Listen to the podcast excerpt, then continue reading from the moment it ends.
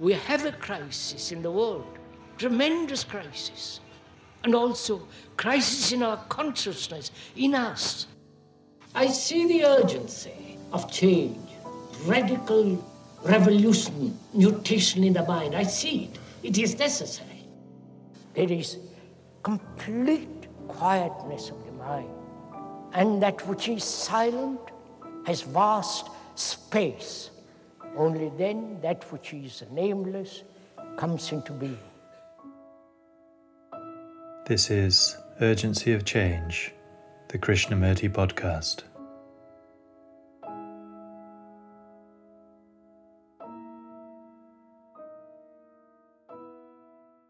Selfishness is what it is.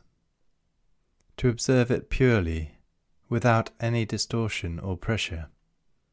That very observation exposes the whole consequences of selfishness and cleanses the mind of selfishness. Hello and welcome to episode 170 of Urgency of Change. Each episode of the Krishnamurti podcast is compiled from carefully chosen extracts from the archives, representing different approaches to many of the fundamental issues and questions we all face in our lives. This week's theme is selfishness. Upcoming themes are the brain, insight, and discipline. This is a podcast from Krishnamurti Foundation Trust, based at Brockwood Park in Hampshire, UK. Brockwood is also home to Brockwood Park School, a unique international boarding school offering a personalised, holistic education for around 70 students. It is deeply inspired by Krishnamurti's teaching, which encourages academic excellence, self-understanding, creativity and integrity. Please visit brockwood.org.uk for more information. You can also find our regular Krishnamurti quotes and videos on Instagram, TikTok and Facebook at Krishnamurti Foundation Trust. If you enjoy the podcast, please leave a review or rating on Apple Podcasts, which helps our visibility. This week's episode on selfishness has 5 sections. This first extract is from Krishnamurti's second talk in Bombay in 1982, titled, "We Are All Selfish." So we must examine very closely why human beings have lost not only a relationship with nature, but also with each other. You understand? Why? As we pointed out yesterday, merely seeking the cause will not help bring about the resolution of the problem. You may find the cause. I'll show you the cause. But the understanding of the cause, the examination of the cause, will not solve the problem. Right? I know, for example, we are selfish. Totally self-centered. And we are self-centered because it's our habit, it's our tradition, it's our religious upbringing. You are a separate soul, you must seek your own salvation and so on. This emphasis on being selfish, self-centered, through education, through pressure, it has existed from time immeasurable. That's the cause of all this misery. Right? That's the cause. We understand that intellectually. And discovering the cause does not make us less selfish. So we are said as yesterday,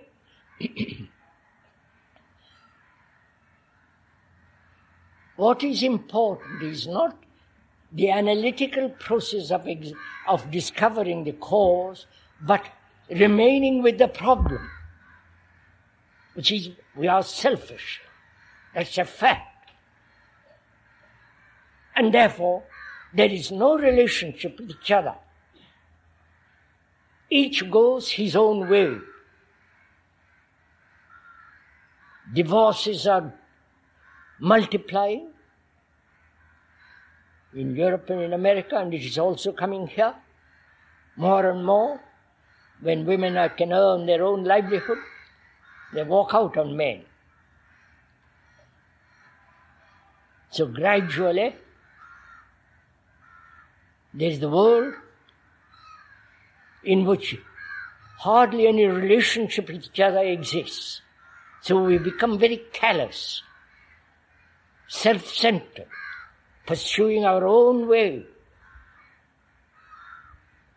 That is, our way is to become something, right?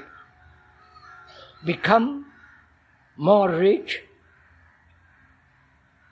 become the chief executive, or become the high priest, the archbishop, and so on.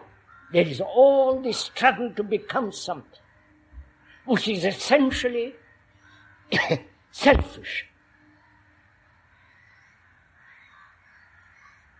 Now we've heard this, which we all know. When you hear such a statement, what's your reaction to it?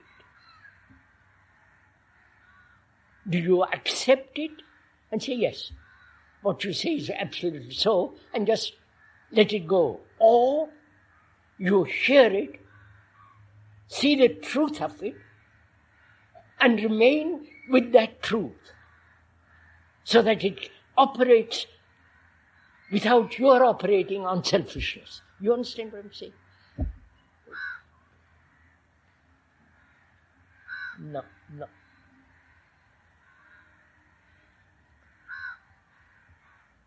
Let's look at it. Suppose I am selfish, and I say I must not be selfish.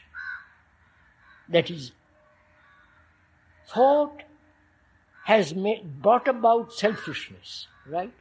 It has structured selfishness. So thought says, I must not be selfish. So there is conflict between the fact and what thought wants it to be.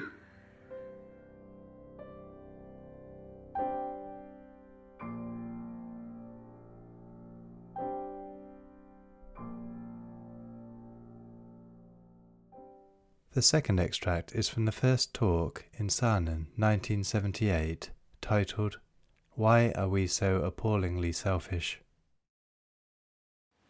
So we're asking, why? Most human beings right throughout the world are so concerned with themselves, with their relationship with another, with their unhappiness, their psychological ugliness, their schizophrenic or various complexes, or they're asking themselves if they can ever find something everlasting, beautiful, true. And in their search, those who are serious get caught up in things like religion, caught up with the various gurus, caught up in some belief or in some idea or in some conclusion. All this indicates, doesn't it, that essentially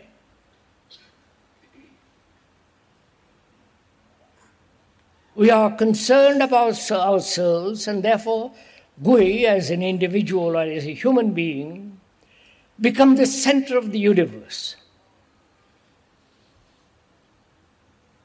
Because we are so absorbed, we are so committed, We are so entangled. We are so desperately wanting something or other. Happiness, enlightenment, to behave properly, what is correct action. Or if you are neurotically minded, that neurosis becomes stronger and stronger because you're concerned about yourself.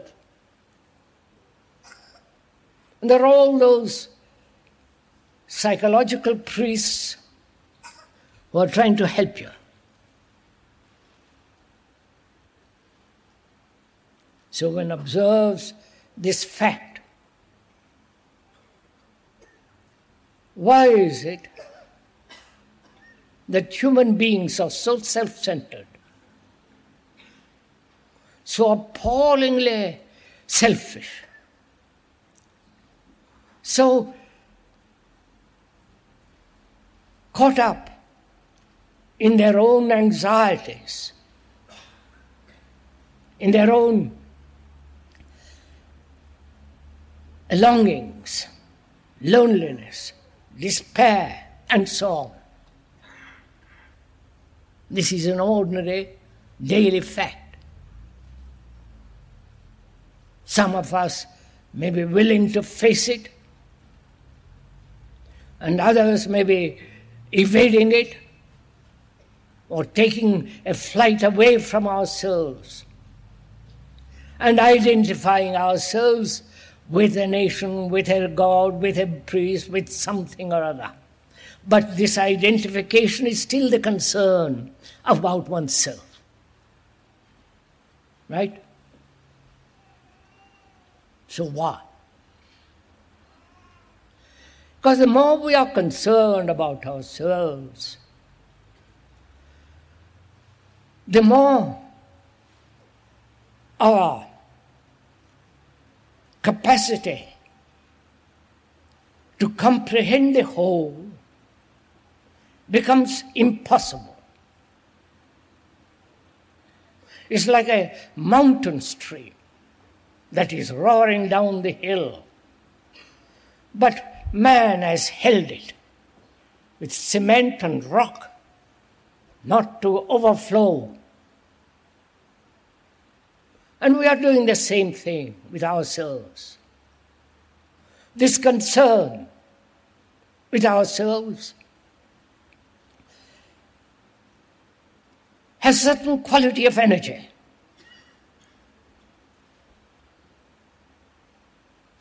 And that energy is bound, carefully canalized, and being caught in that, the more we are concerned with ourselves, the narrower, the more rigid the walls become. You must have observed this.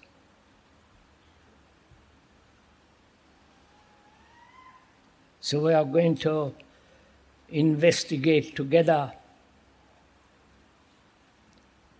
why human beings throughout the world are so eagerly, so subtly, in a very, very refined way, if they are not brutish, if they are not callous, if they are not indifferent. In very, very subtle ways, they are concerned with their center. And that center, with its enormous energy, either brings about a catastrophe or there is a possibility of breaking down these narrow walls which we have built artificially around ourselves, be broken down therefore, the release of tremendous energy.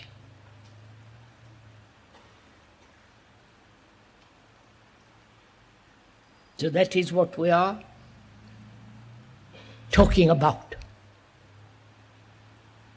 Whether it is possible for human beings, wherever they are, socially, economically, in the various forms, whether it is possible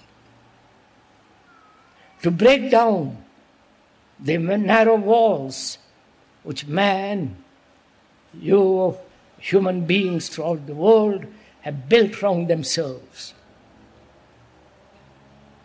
and whether it is possible, without any effort, not intellectually, not theoretically, hypothetically, but actually, in our daily life, whether it's possible to break down this self-centered concern with its conditioning, can never be broken down. And therefore releasing an extraordinary quality of energy. And that energy is needed when there are no walls at all.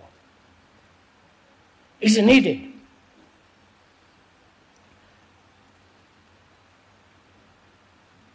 for meditation, for the inquiry into what is truth.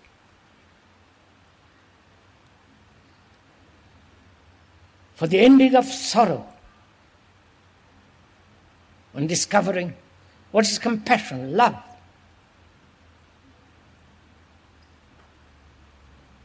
So, I hope you are serious enough and you have taken the trouble to come here in this dreadful climate, at least this year. So let us be serious. Because this is not an entertainment. This is not an intellectual amusement, a romantic intellectual investigation. We have to put aside, I'm afraid, all our sentiments, all our romanticism, imagination, sensations, the desire for more experience, but face this central fact.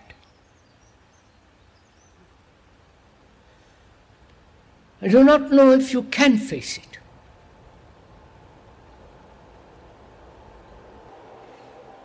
They are saying, I do not know if we can face it. Because we are very clever at hiding behind a facade of theories, opinions, judgments, and asserting and clinging to them.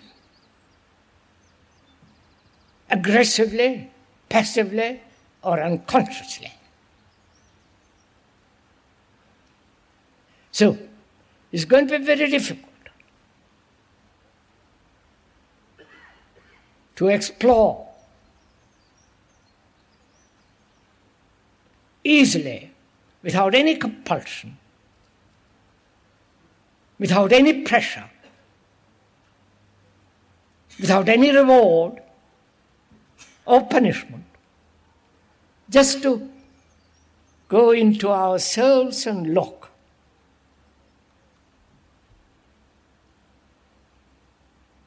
And find out, if we can, why you and human beings right throughout the world have made this a central issue, central problem.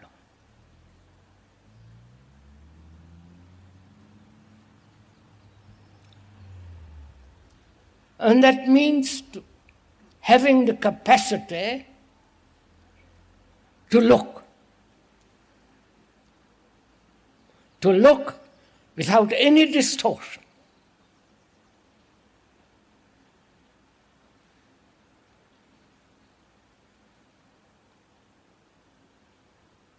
Because every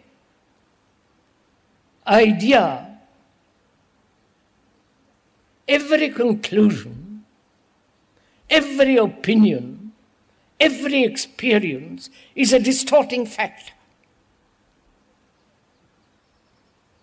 Right? Please understand this. Your very experience, whether it be sexual, of various types of experiences stored up as memory, in investigation, in observing, becomes a distorting factor, obviously. Those of us who have very strong opinions, aggressively so, or judgments, again, they become factors of distortion. And if you believe whatever you believe in,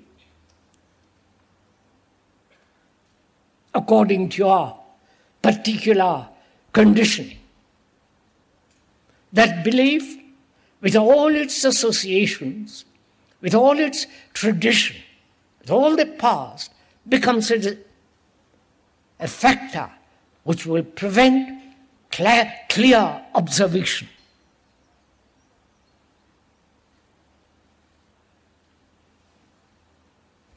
So, in order to inquire deeply into this enormous, complex problem,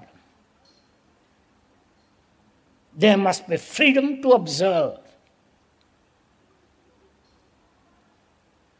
Not what you think and I think. What you feel or I feel. What your conclusions are or mine. None of those have any importance in observing, in seeing clearly why human beings are so desperately concerned with themselves. Right?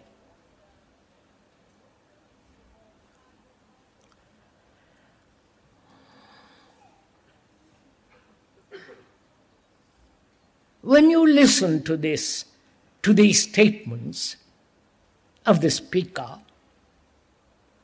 do you actually listen, or do you make a conclusion or an idea about what you hear? Lo capito?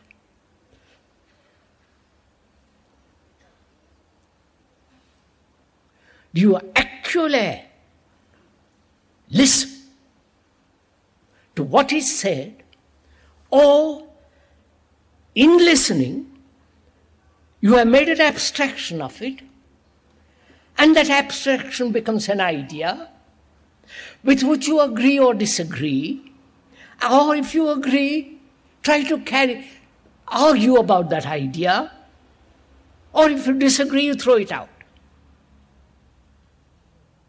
But actually, you are not listening. So one has to find out if your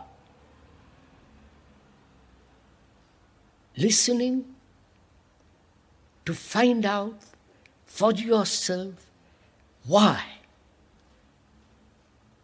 this narrowing, resisting expenditure of energy, which is becoming more and more and more narrow, more and more selfish.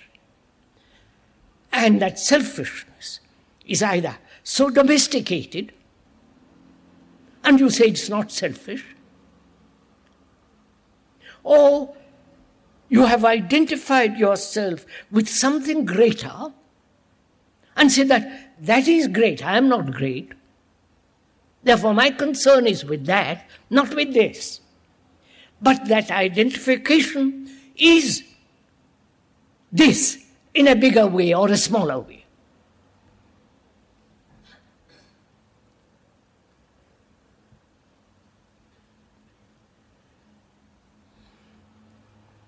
I hope you are following all this.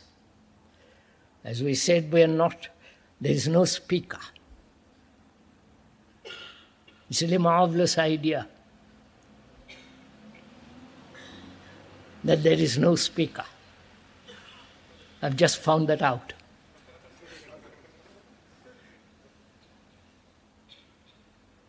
That we are looking at ourselves in the mirror. And the mirror is telling you the whole story. But you must know how to look at the mirror. Not how to interpret the measure, what you see in the mirror, or how to act what you see in the mirror. But if you know how to look, that very observation will bring about right action. Everything falls in its right place. This is not a rhetorical statement. This is an actual fact. So we are inquiring seriously why human beings, with this marvelous world around them, the beauty, the extraordinary nature, the quality of water, the birds, the sea and the land and the sky and the heavens above them, why they have reduced everything to this narrow little atom, small thing, and writing enormous books about it.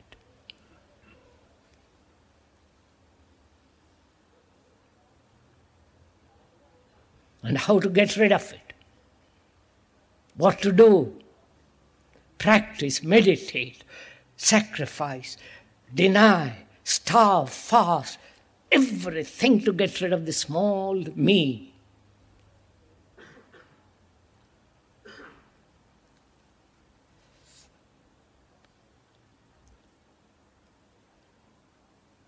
The futility of sacrifice, the futility of denial of the me, and identifying itself with something else, with the family, with the nation, with a belief, with a God, with international umpteen forms of identification, will not solve the problem. What will dissolve this thing that is so corrupting, that is always seeking power, position, authority, grabbing for itself everything, utilizing knowledge as a means of further success, further power, further indulgence, and so on.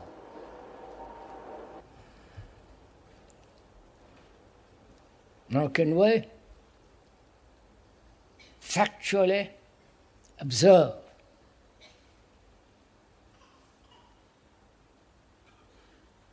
not only the idea of me, the idea of the center, but also observe the movement of the senses.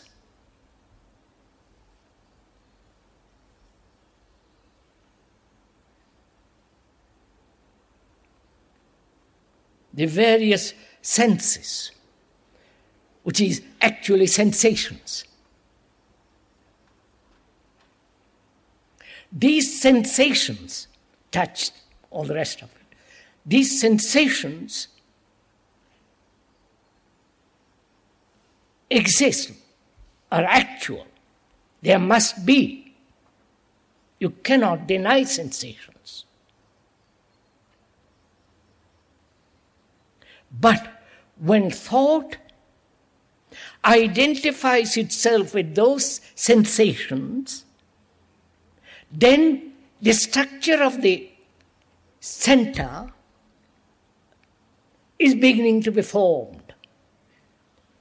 Kapita, right?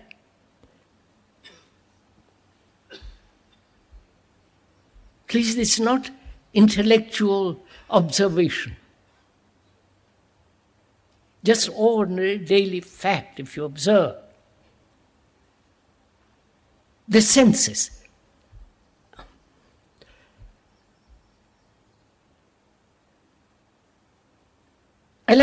One likes a particular form of food, drink, smoke, drugs.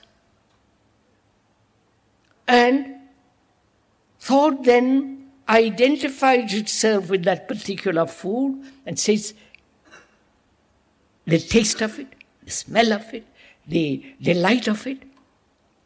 And with that identification, in that identification, the center is formed. That's obvious.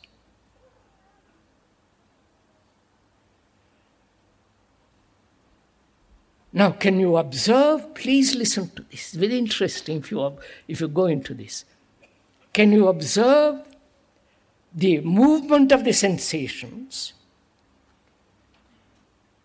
whether it be sexual, whether it be taste, hearing, or seeing?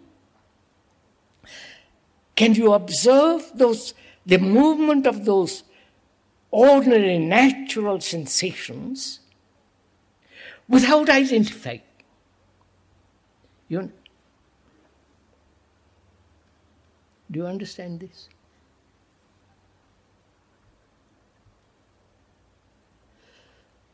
Am I saying something strange or neurotic or bizarre? It's very important to understand this, because we go into this problem of identification.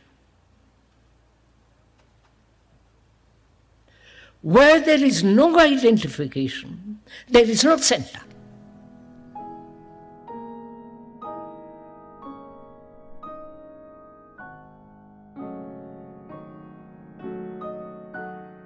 The third extract is from the second question and answer meeting in Sarnen, 1981, titled Total Dissipation of Selfishness. First of all, can the brain be free of the center which is me? You understand my question? Can my brain be free of myself, the self? Whether that self is super self, ultra, ultra, ultra super, is still the self. Is there total dissipation of selfishness, to put it very simply. Selfishness, the self-center, is very cunning. It can think it is escaped from all selfishness, from all concern about its own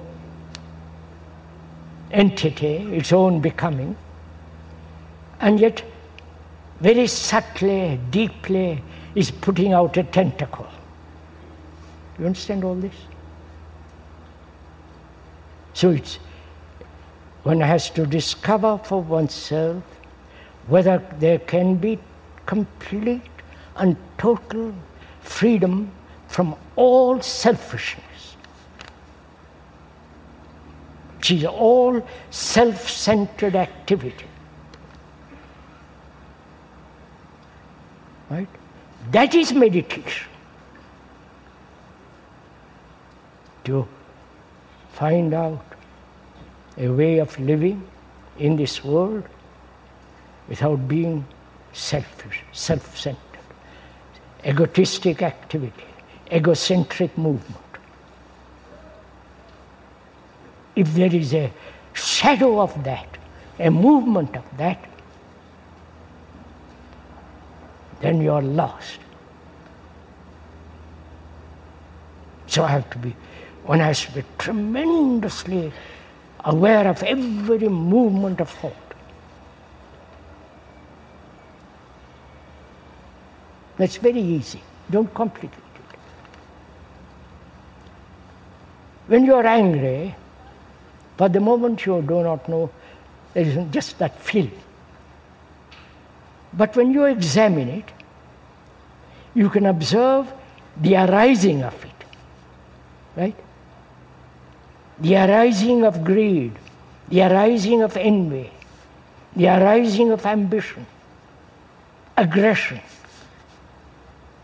As it arises, to watch it. Not at the end of it. You know? As it is arising, as you watch it, it withers away. You understand? So you can be aware. So the brain can be aware of the arising of a thought.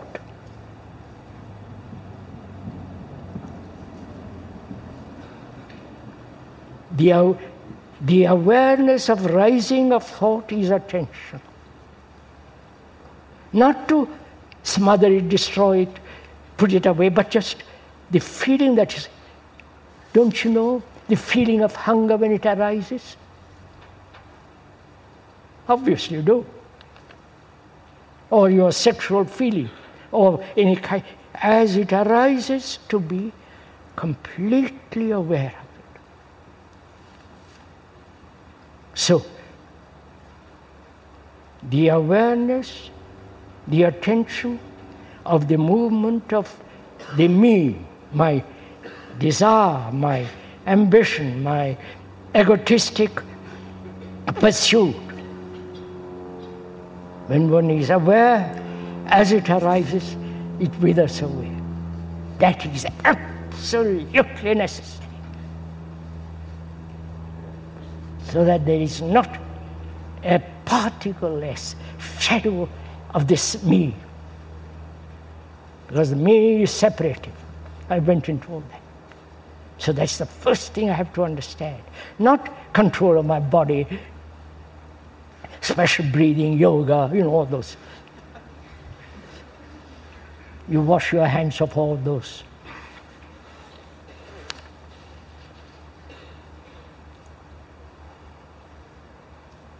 Then,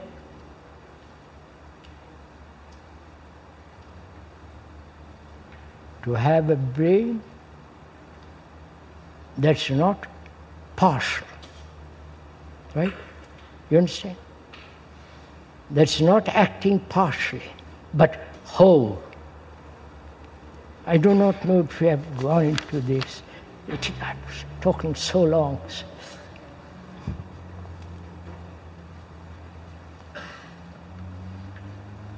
I must be brief. We pointed out the other day that we are functioning not with all our senses, but only partially. The partiality, the narrowness, emphasizes the self. Of course, I'm not going to go into it in detail. You can see it for yourself.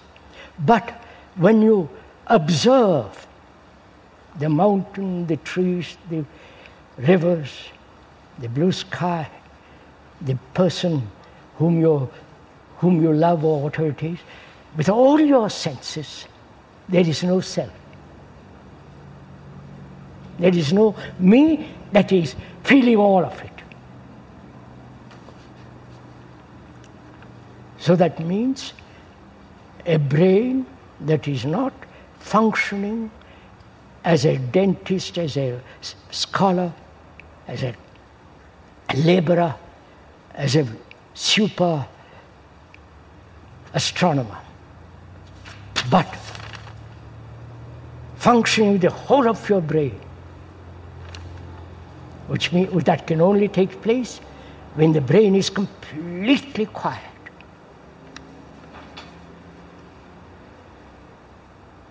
So, no shadow of self and absolute silence of the mind, quietness. I would like to use the word emptiness. That gives a wrong meaning. Most people's brains are empty anyhow. But to have a brain that is not occupied with anything, including God, meditation, with nothing. Only then the brain is silent, full of vitality, and that brain has a great sense of love, compassion, which is intelligence.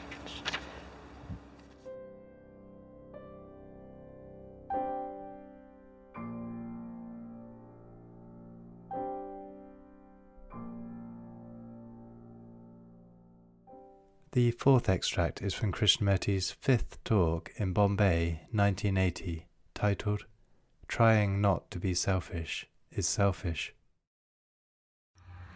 So our concern this evening is to find out for ourselves if it is possible to live a life without sorrow.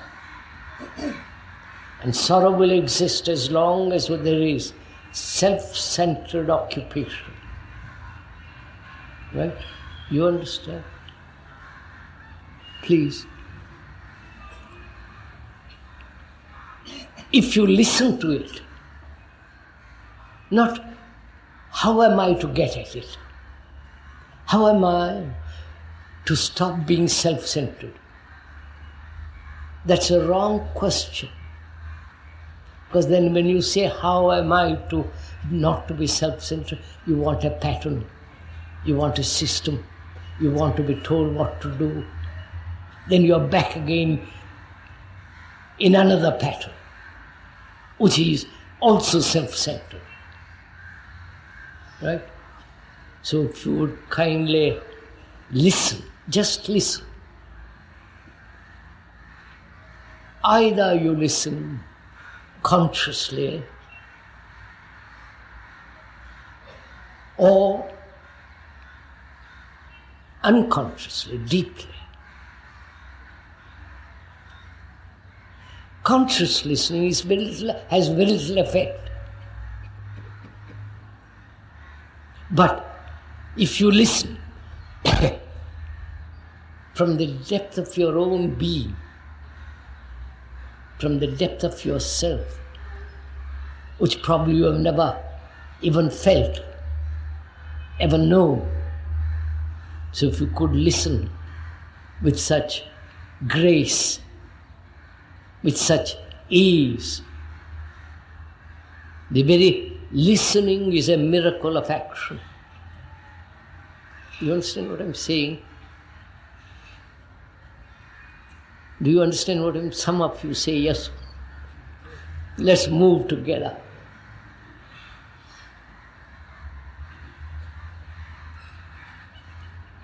You see, if you try to do something about not being self-centered, you are being self-centered. You understand that? If you say, I must not be selfish, the very statement of that contains selfishness. Because you want to be different from being selfish. And that very want creates another form of selfishness. So you have understood? So to merely observe the fact that one is selfish and not make a single movement not to be selfish. Because any movement of the mind which has been living with deep, unexamined selfishness, self-centeredness, any act of the mind with regard to selfishness will not only strengthen selfishness, but will change the pattern of selfishness, and you will think that pattern is unselfishness. You are following all this?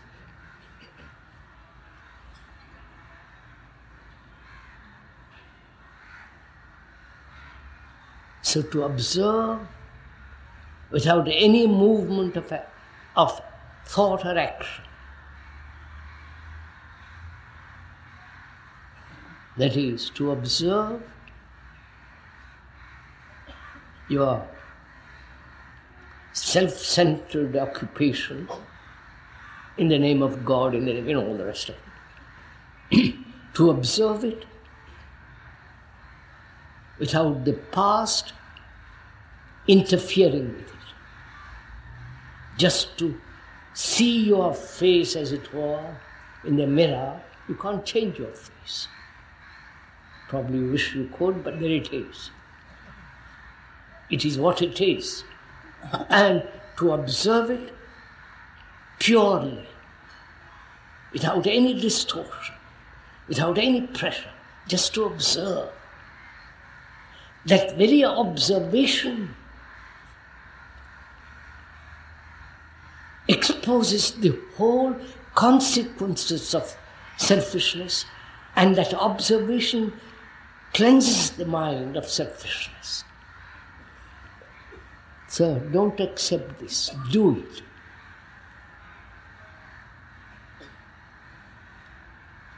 So if you could listen so entirely to the fact that all self-centered activity in any form must inevitably lead to isolation, and therefore division, and therefore strife. Listen to it. Don't agree or disagree. That's a fact. It's like gravity is a fact. You can't do anything about it. But if you observe it very closely, minutely, precisely, without any distortion, then that very perception is immediate action. Are you doing it as we are talking?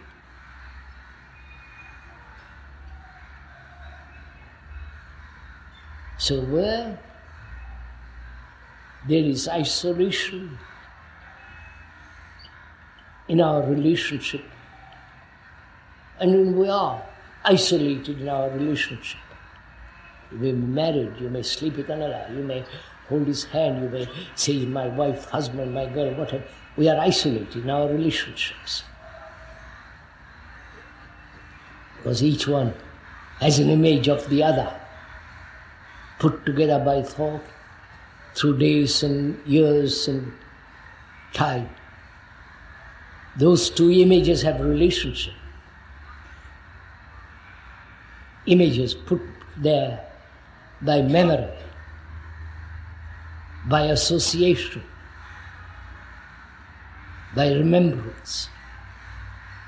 And that is not relationship. That's why, if you observe it, the image that you have about another to see it actually what is happening, that your relationship is based on memory, remembrance of another, which has built an image in yourself of the other, and the other has also image about yourself. These two images are the factor of division. Please understand, it's your life.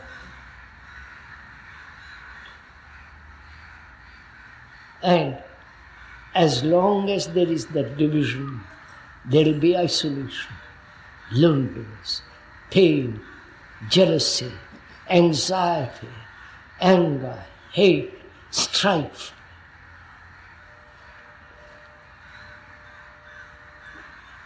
I wonder if you are listening.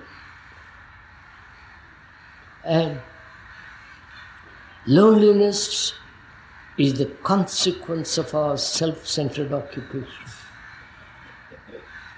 If you hear that and see the truth of it, instantly, immediately, then you will find that self-centered activity comes to an end. It's like ending something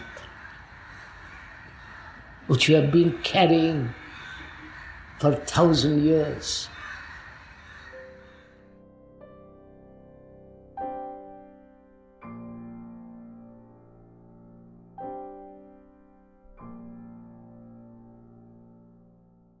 The final extract in this episode is from the 6th talk in Sarnen, 1975, titled Stepping Out of the Stream of Selfishness. You are selfish and another is selfish. You are frightened, another is frightened. Basically, you are aching, suffering, tears, greed, envy. That is the common lot of all human beings. That is the stream in which we are living in the present.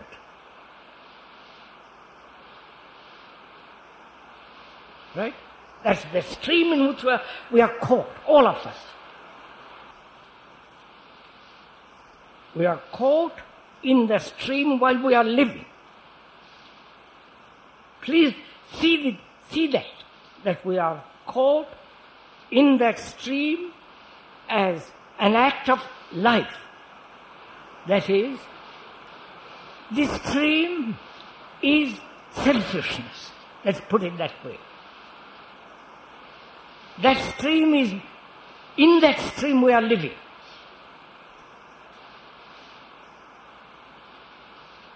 The stream of selfishness. That word includes all the descriptions which I have just now given. And when we die, the organ dies, but the selfish stream goes on. You understand? Just wait, look at it, take time, consider it.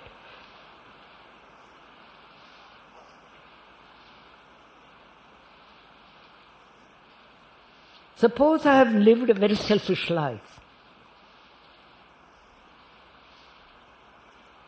That is, self-centered activity.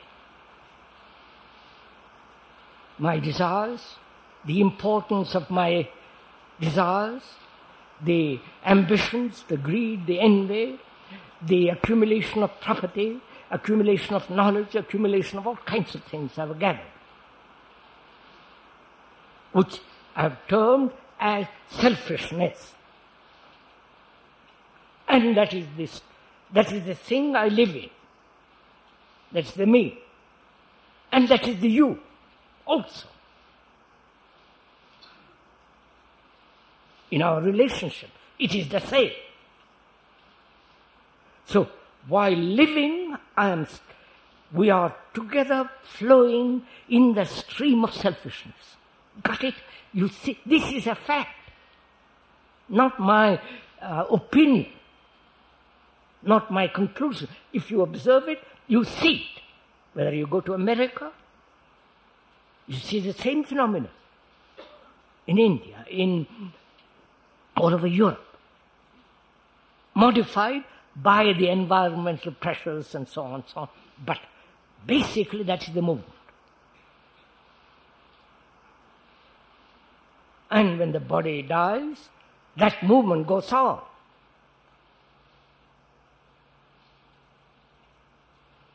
So there is this vast stream of selfishness, if I may use that word, to include all the things that is implied in that word,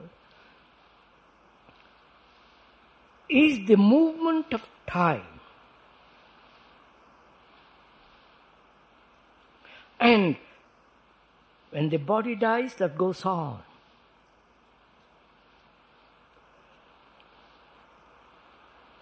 Go slowly in this. I'm going to go into this little more.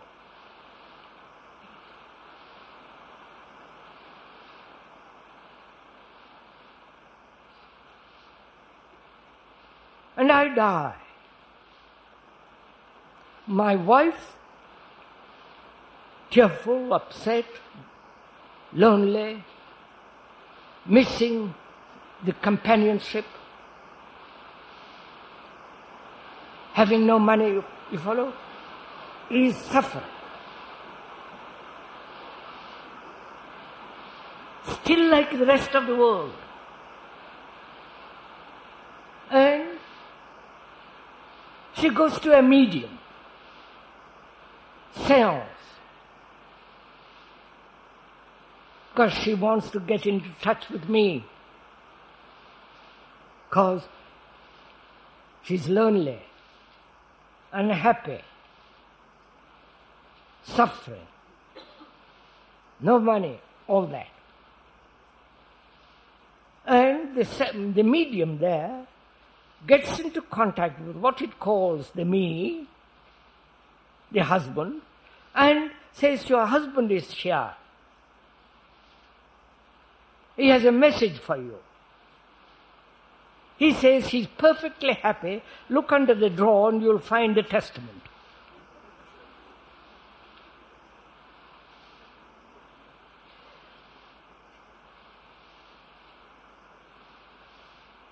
This phenomena is repeated differently in different ways all over the world.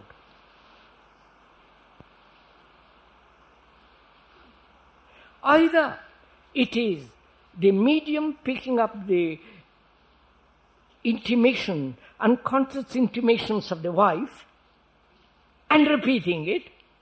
One can do that very simply if you have observed that there is a such thing as transmission of thought. You must have played with it, you must know it, it has its own reality.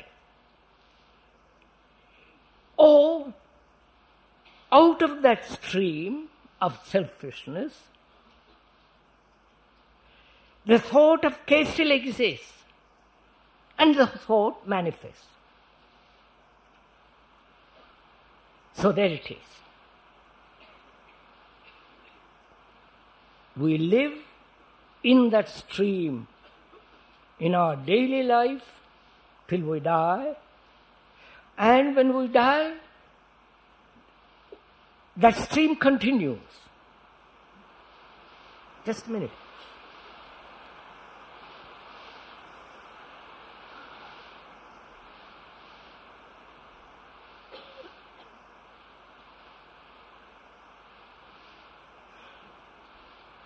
That stream is time. Bear this time. That is the movement of thought which has created suffering, which has created the me, which the me has now asserted itself being independent and divides itself from you, but the me is the same as you when it suffers.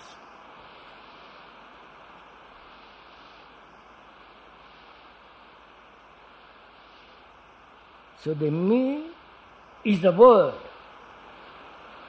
Oh. The me is the word. The me is the imagined structure of thought. In itself it has no reality. It is what thought has made it, because thought needs security, certainty. So it has invested in the me all its certainty. And in that there is suffering and all the rest of it. In that movement of selfishness, while we are living, we are being carried in that stream. When I die, that stream exists.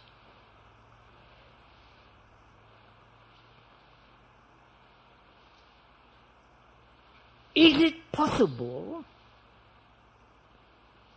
for that stream to end? You understand? I die physically, that's obvious. My wife may cry about it, but the fact is I die, the body dies. And this movement of time is going on, of which we are all part. That's why the world is me and the me is the world. And can this, will there be an end to this stream?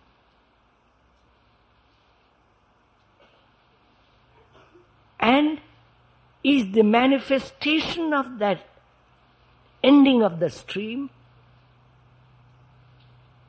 is it the manifestation of something totally different from the stream? I wonder if you follow all this. Are you interested in all this?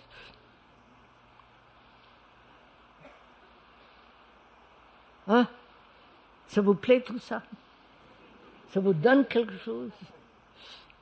C'est trop? Bien.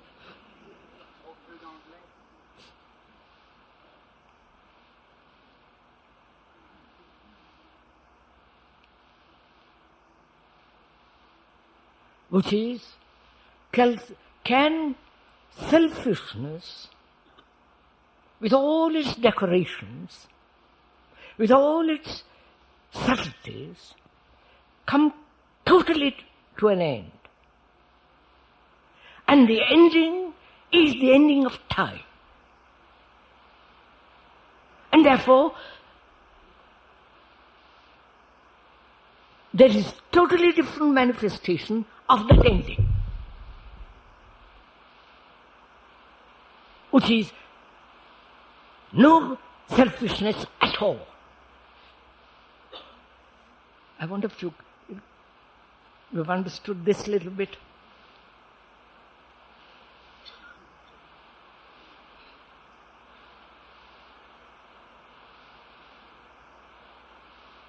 See, there are several things involved in this.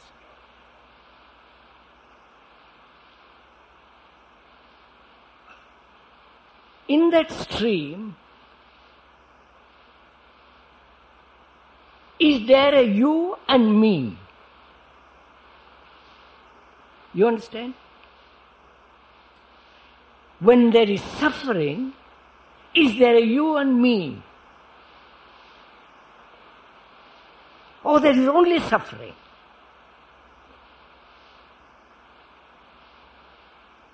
I identify myself as the me in that suffering, which is the process of thought. But the actual fact is, you suffer and I suffer. Not me suffers something independent of you who are suffering. I wonder if you see that.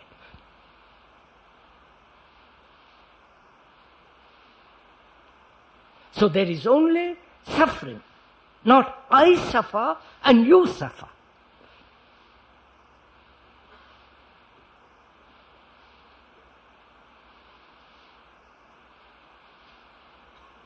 You suffer because you are, I suffer, but keep to myself. I suffer because my son, my wife, my husband, my neighbor, my relative is dead. I suffer because my wife has turned away from me. I suffer because there is loneliness.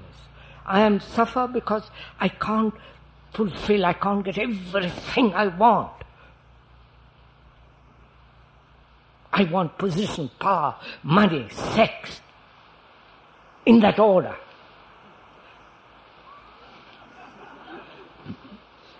And I suffer.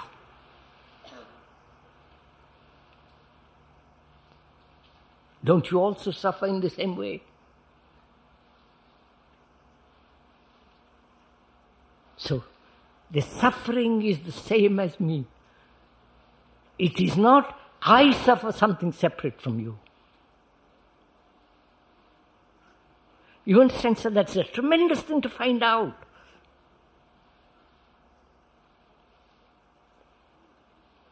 So there is no individual suffering. There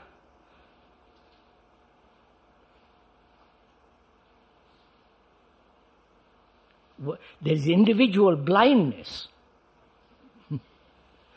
but that's a physical phenomenon. But the suffering is the same as you and me. Therefore, there is only the factor of suffering.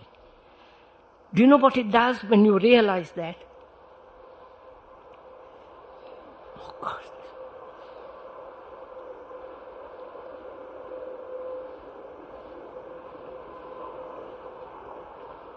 Out of that non-personalized suffering, non-identified as the me who is suffering, separate from you, when there is that suffering, out of that comes tremendous sense of compassion. I wonder if you see that.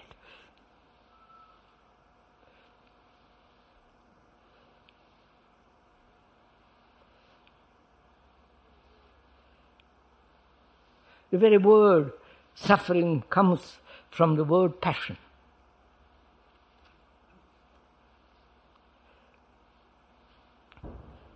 So I've got this problem now. Living, there is selfishness. Dying, there is selfishness. And that is this stream of time as a movement of thought. And that stream of selfishness can manifest itself, which is happening all the time. That manifestation of that selfishness may have a name, as John Smith, Kay, and somebody else. But if there is no name,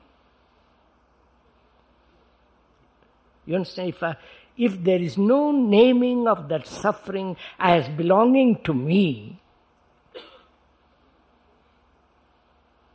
what is then the individual at all? You follow? I wonder if you see this thing.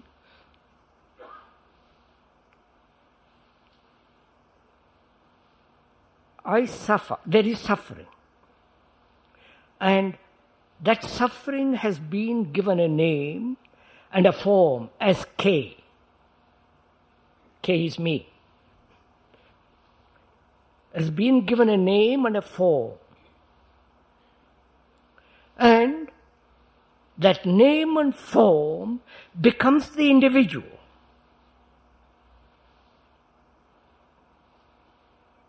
Separate from the stream of suffering. And that individual says, I'm different from you. I'm clever, I'm dull, or you are more clever, or this and that. If there is no naming as the form, and no naming the form, then is there an individual at all? I wonder if you see, this is too. The word individual means indivisible. A human being who is not fragmented, indivisible, in himself.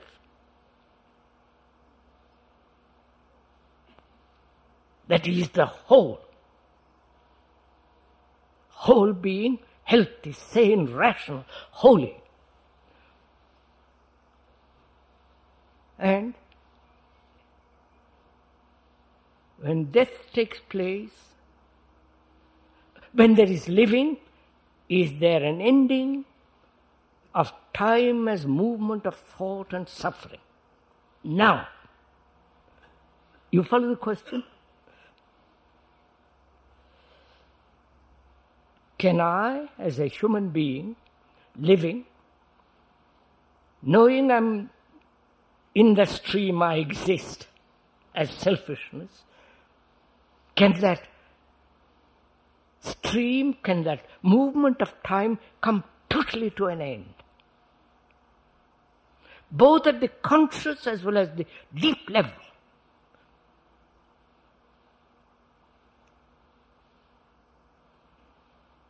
You understand my question after describing all this? Now, how will you find out? How will you find out whether you, who are caught in that stream of selfishness, can completely step out of it? What is the ending of time? And therefore, death is the ending of time as a movement of thought, if there is the stepping out of that. Can you, living in this world, with all the beastliness of it, the world that man has made, which thought has made, the dictatorship, the totalitarian authority, the destruction of human minds, destruction of the earth, the animals, the everything he touches he destroys,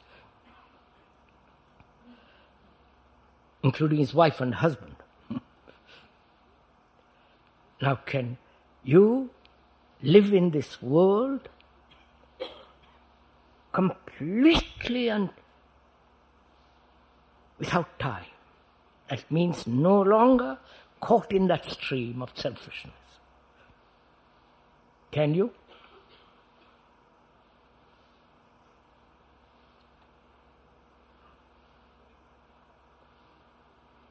Now, who is going to tell you whether you can or cannot? You understand? Or will you take time? You understand? If you take time, you're still in there. Still in the stream. So the whole idea of gradual change, gradual evolution, gradual process is still the continuity of suffering, continuity of selfishness. I wonder if you see that. So, do you actually see this? See in the sense, clearly as you see the speaker sitting on the platform.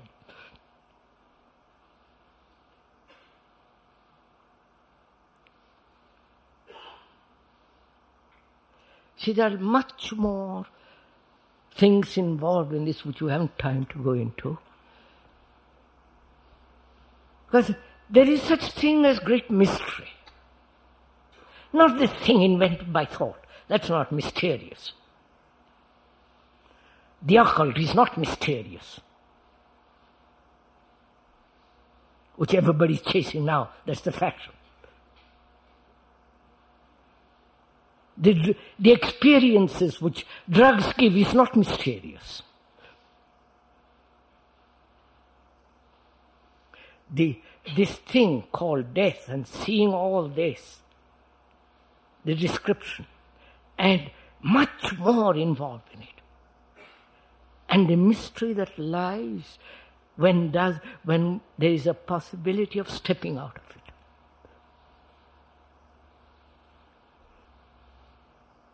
Which is, as long as one lives in the world of reality, which we do, can there be the ending of suffering in that world of reality? Wait, think about it, look at it, don't say yes or no. If there is no ending of suffering in the world of reality, which is order, if there is no ending of suffering, which is selfishness, please, I'll use the word selfishness. If there is no ending of selfishness in the world of reality, it is selfishness that creates disorder in the world of reality. If there is no ending to that, then you haven't understood or grasped the full significance of ending time. Therefore, you have to bring order in the world of reality. That is in the world of relationship, in the world of action, in the world of rational thinking and irrational thinking. The fear, pleasure, self, all that is in the world of reality. So can one, living in the world of reality as we are, end selfishness?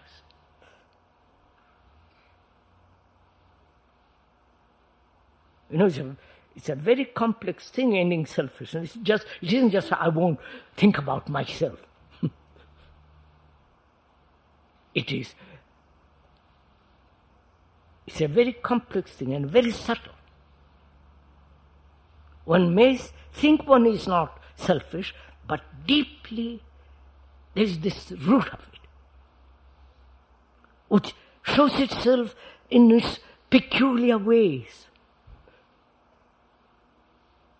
So, to be enormously aware of all that,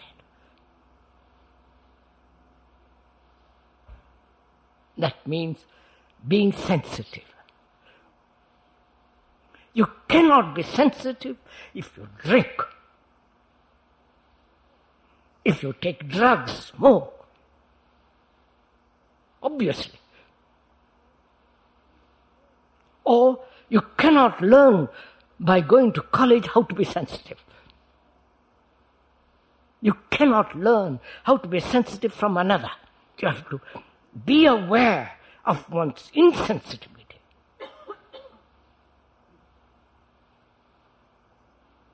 One is aware of one's...